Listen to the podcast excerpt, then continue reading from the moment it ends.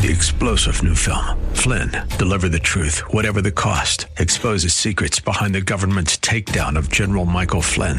Flynn knew what the intel world had been up to. He ordered the first audit of the use of contractors. This set off alarm bells. He told the truth. He was the most dangerous person for Donald Trump to hire. They had to get rid of Flynn. Flynn, deliver the truth, whatever the cost. Available now. Watch it today. Go to salemnow.com. Salemnow.com. Now, in the previous passage, the one we looked at when last we gathered together, Jesus was teaching concerning the work of the Holy Spirit who was to be given after he left, after he departed. And now his attention turns to describing his departure in greater detail. If you're scratching your head and saying, What in the world is he talking about? Well, all will become clear in just a moment. This is Study Verse by Verse with Pastor Leighton Sheely from Church of the Highlands in San Bruno. This is an outreach ministry of the church, and you can find out more about us when you go to the website studyversebyverse.com. That's studyversebyverse.com. Grab your Bible if you can, uh, turn to the New Testament and be ready to uh, study along with Pastor Layton verse by verse. I'd like to invite you to turn in your Bibles to the Gospel of John, chapter 16 and verse 16. Chapter 16, verse 16 in the Gospel of John. We as a church family have been studying through uh, this Gospel, written under the inspiration of the Holy Spirit by the apostle named John, towards the end of his rather exceptionally long life in decades after the other Gospels had been written and were in circulation. And it contains uh, much information that we don't find in the other Gospels. Now, in chapters 13 through 17 of the Gospel of John, uh, this uh, is the conversation Jesus had with his disciples on the night before his crucifixion. Uh, in chapter 13, it, the, the setting begins in the upper room where the disciples and Jesus have gathered together to celebrate the Passover.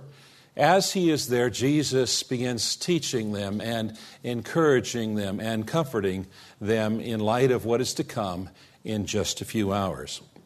And so we're going to begin our study today at chapter 16 and verse 16. A little while, and you will see me no longer, and again a little while, and you will see me. So some of his disciples said to one another, What is this that he says to us? A little while, and you will not see me, and again a little while, and you will see me. And because I'm going to the Father. And so they're saying, What does he mean by a little while? We do not know what he's talking about. Now, Jesus knew that they wanted to ask him, and so he said to them, Is this what you are asking yourselves? What I meant by saying, A little while and you will not see me, and again a little while and you will see me? Truly, truly, I say to you, you will weep and lament, but the world will rejoice. You will be sorrowful, but your sorrow will turn into joy. When a woman is giving birth, she has sorrow because her hour has come, but when she has delivered the baby, she no longer remembers the anguish for joy that a human being has been born into the world. So also you have sorrow now. But I will see you again, and your hearts will rejoice, and no one can take your joy from you. In that day you will ask nothing of me. Truly I, truly I say to you, whatever you ask of the Father in my name, he will give it to you. Until now, you've asked nothing in my name. Ask, and you will receive, that your joy may be full. Now, here Jesus is looking beyond the present to a new era or a new age which is to come, and he uses an idea that's deeply rooted in Jewish thought here. You see, the Jews, the Jewish people believed that all time was divided into two ages the present age and the age to come. The present age was wholly bad and wholly under condemnation, but the age to come was the golden age of God that would be announced and ushered in by the Messiah. And in between these two ages, there lay the day of the Lord.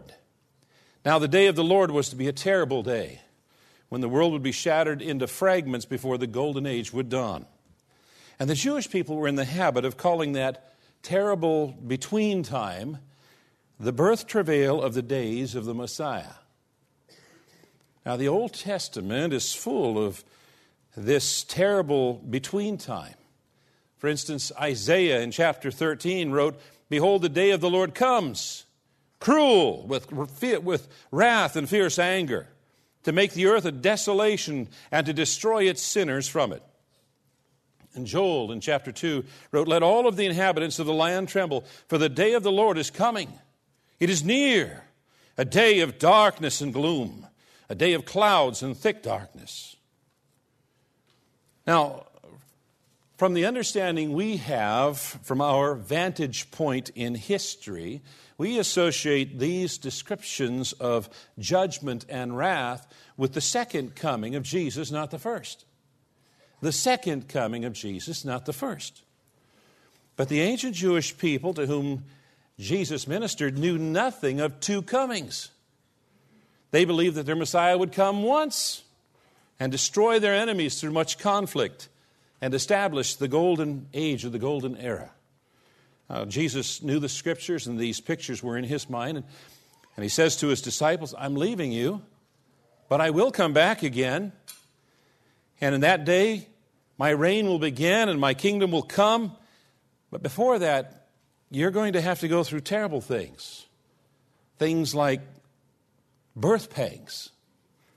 But if you faithfully endure, the blessings will be very, very precious. Now, in the previous passage, the one we looked at when last we gathered together, Jesus was teaching concerning the work of the Holy Spirit who was to be given after he left, after he departed.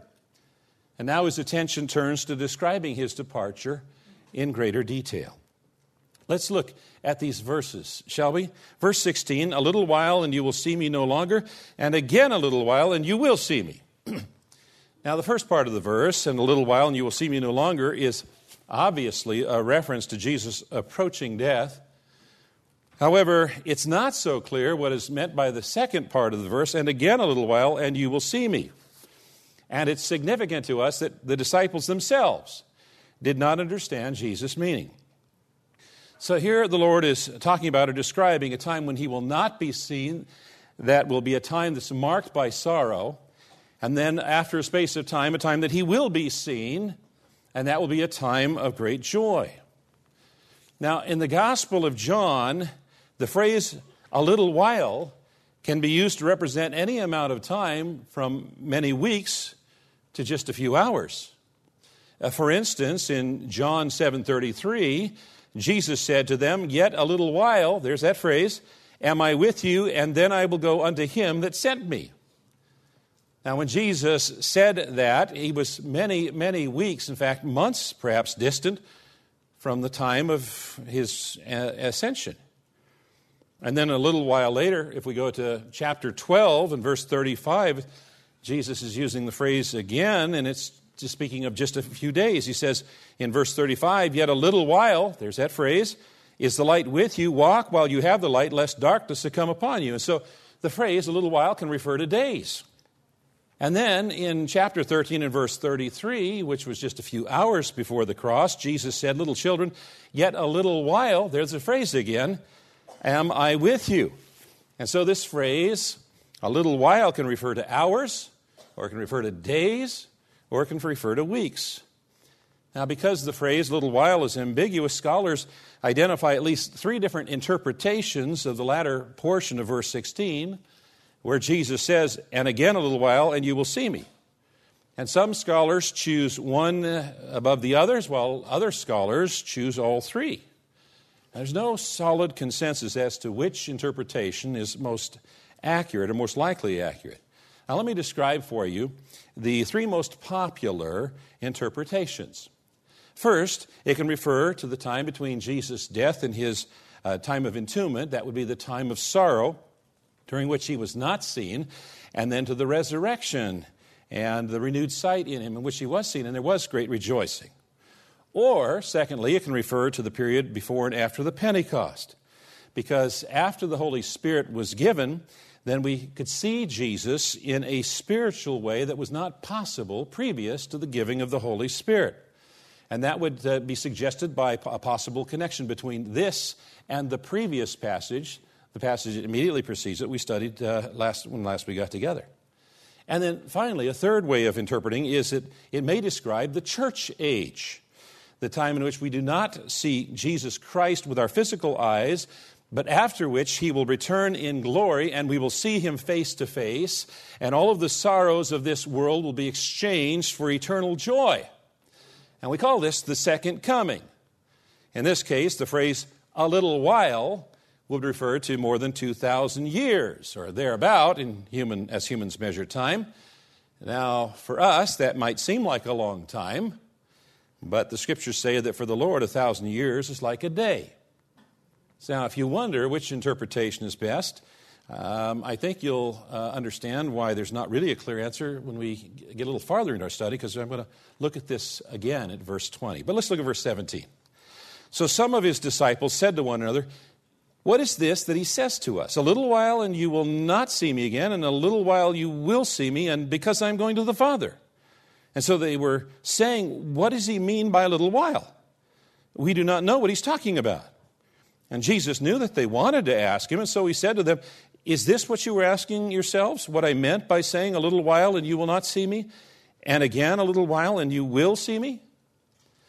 Now, we have the benefit of hindsight. But the words were most certainly mysterious to men who stood on the other side of the cross. And it's not surprising that the disciples were puzzled. You see, they had no category in which to place the idea of a Messiah that would die and rise again and send another helper uh, that wasn't in their dialogue. That wasn't in their thoughts at all. That wasn't in their understanding of the scriptures. Uh, they thought that the Messiah was going to come once and was going to destroy the enemies and establish the kingdom. Where for us, all is clear. For them, it was a mystery. And you can imagine what some of the questions that went through their mind might have been. They might have been thinking things like if Jesus is the Messiah, and he wishes to establish his kingdom, why is he going away? And if he does not want to establish his kingdom, why is he coming back? So you can see why the disciples were confused. Mm, I don't know about you, but I'm finding this very interesting. And we'll continue this message tomorrow and uh, wrap it up on Monday. I look forward to hearing what Pastor Layton has to say, and I hope you can join us as we move through the book of John. If you've missed any of these messages in the series, you can find them on our website at studyversebyverse.com. That's studyversebyverse.com. We're also a nonprofit outreach and would appreciate your prayer support and your financial support you can always give safely on that website, studyversebyverse.com. And details about the church are on the web at highlands.us. That's highlands.us. If you appreciate this kind of preaching, you might want to join us on a weekend. The services begin on Saturday night and continue through Sunday. All those details again are on the web at highlands.us. U.S. I'm Mike Trout. Thanks for being with us today. We'll come back at this same time tomorrow and open the Word of God with Pastor Leighton Sheely and study verse by verse. Three star general Michael J. Flynn, head of the Pentagon Intelligence Agency, knew all the government's dirty secrets. He was one of the most respected generals in the military. Flynn knew what the intel world had been up to, he understood its funding. He ordered the first audit of the use of contractors. This set off alarm bells. The explosive new documentary, Flynn, Deliver the Truth, Whatever the Cost, uncovers the facts behind this scandal. Flynn told the truth. He was the most dangerous person for Donald Trump to hire. I find out the worst enemy that I'm going to face in my life is right here in America. They took my assessment and they wanted me to change it. And I was like, I'm not changing it. They had to get rid of Flynn with in depth interviews, archival footage, and never before seen personal records of the man behind the headlines. I just felt like I was drowning. Flynn, deliver the truth, whatever the cost. Available now. Watch it today. Go to salemnow.com. Salemnow.com.